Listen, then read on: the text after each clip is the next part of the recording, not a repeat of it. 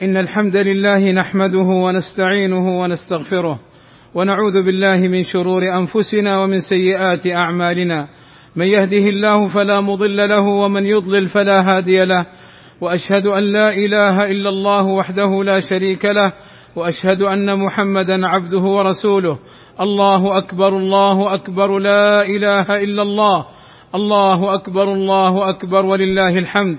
أيها المسلمون عيد الأضحى سماه الله في كتابه يوم الحج الأكبر لأن أكثر أعمال الحج تكون فيه من رمي جمرة العقبة والحلق أو التقصير والطواف والسعي ونحر وذبح الهدي وهذا اليوم له فضل عظيم قال النبي صلى الله عليه وسلم إن أعظم الأيام عند الله يوم النحر ثم يوم القر ويوم النحر هو اليوم العاشر ويوم القر هو اليوم الحادي عشر لأن الناس يستقرون بمنى وشرع الله لمن لم يحج صلاة عيد الأضحى والذكرى والأضحية تقربا لله عز وجل ومن فاتته صلاة العيد يقضيها ركعتين ومن الأعمال الصالحة ذبح الأضاحي وهي إراقة الدم تقربا إلى الله تعالى. قال سبحانه قل إن صلاتي ونسكي ومحياي ومماتي لله رب العالمين وقد ضحى النبي صلى الله عليه وسلم لما كان بالمدينة. وتجزئ الأضحية عن الرجل وأهل بيته. وتجزئ الأضحية عن الميت إن كانت وصية منه فيجب تنفيذها. ويجوز أن يشرك الأموات في الأضحية. فيجمعهم في نيته وهي صدقة عليهم ومن البر بهم وأسمنها لحما والأكمل خلقة أفضل ويستحب عند ذبح الأضحية أن يستقبل القبلة ويسمي ويكبر عند ذبحها وأن يحسن في ذبحها ويسن أن يأكل من أضحيته ويتصدق منها.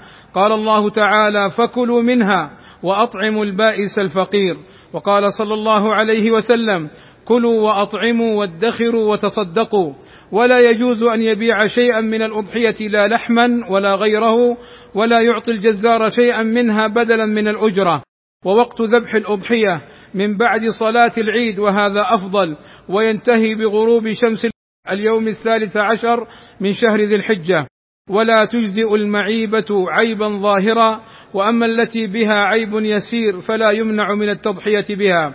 ويسن التكبير بأن يقول الله أكبر الله أكبر لا إله إلا الله الله أكبر الله أكبر ولله الحمد. أو يقول الله أكبر كبيرا الله أكبر كبيرا الله أكبر وأجل يرفع بها صوته. وهو عقب الصلوات المفروضة من فجر يوم عرفة وينتهي إلى عصر آخر أيام التشريق. وقد فعله الصحابة رضوان الله عليهم بعد الصلوات. ويسن أن يصلي من رجع إلى بيته بعد صلاة العيد يسن له أن يصلي ركعتين في المنزل بعد صلاة العيد. وهذه الصلاة من السنن المهجورة التي قل من يعمل بها. عباد الله لا يجوز أن يصوم يوم العيد وأيام التشريق إلا لمن لم يجد الهدي. لقوله صلى الله عليه وسلم أيام التشريق أيام أكل وشرب وذكر لله تعالى. وقال ابن عمر رضي الله عنهما لم يرخص رسول الله صلى الله عليه وسلم في أيام التشريق أن يصمن إلا لمن لم يجد الهدي. نفعني الله وإياكم بما سمعنا وجعلنا من أهل طاعته ورضوانه.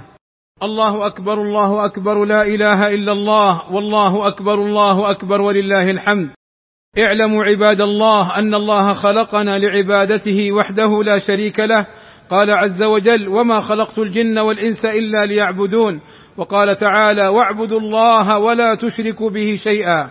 وهو حق الله على عباده. قال صلى الله عليه وسلم حق الله على العباد أن يعبدوه ولا يشركوا به شيئا وحق العباد على الله أن لا يعذب من لا يشرك به شيئا. وفي الحديث القدسي قال الله تعالى يا ابن آدم لو أتيتني بقراب الأرض بملء الأرض خطايا ثم لقيتني لا تشرك بي شيئا لأتيتك بقرابها مغفرة. فوحدوا الله وأفردوه بكل أنواع العبادة ولا تصرفوا شيئا منها لغير الله فالشرك بالله هو الظلم العظيم. وإذ قال لقمان لابنه وهو يعظه يا بني يا بني لا تشرك بالله إن الشرك لظلم عظيم. وقال سبحانه إن الله لا يغفر أن يشرك به ويغفر ما دون ذلك لمن يشاء ومن يشرك بالله فقد افترى إثما عظيما. وآمنوا وعظموا شرع الله تمسكوا بسنة نبينا محمد صلى الله عليه وسلم وعضوا عليها بالنواجذ وحافظوا على الصلوات المفروضة. فالصلاة عمود الدين وأول ما يسأل عنه العبد يوم القيامة من أعماله وتقربوا إلى الله بفعل الواجبات والنوافل والطاعات وابتعدوا واجتنبوا عن المحرمات والفواحش والإثم والبغي وأحسنوا الرعاية للأهل والأولاد والخدم ومن ولاكم الله أمره وأدوا حقوقهم واحملوهم على ما ينفعهم وجنبوهم ما يضرهم قال صلى الله عليه وسلم كلكم راع وكلكم مسؤول عن رعيته. وأحسنوا إلى الناس بالقول والفعل فخياركم أحاسنكم أخلاقا وخيركم خيركم لأهله.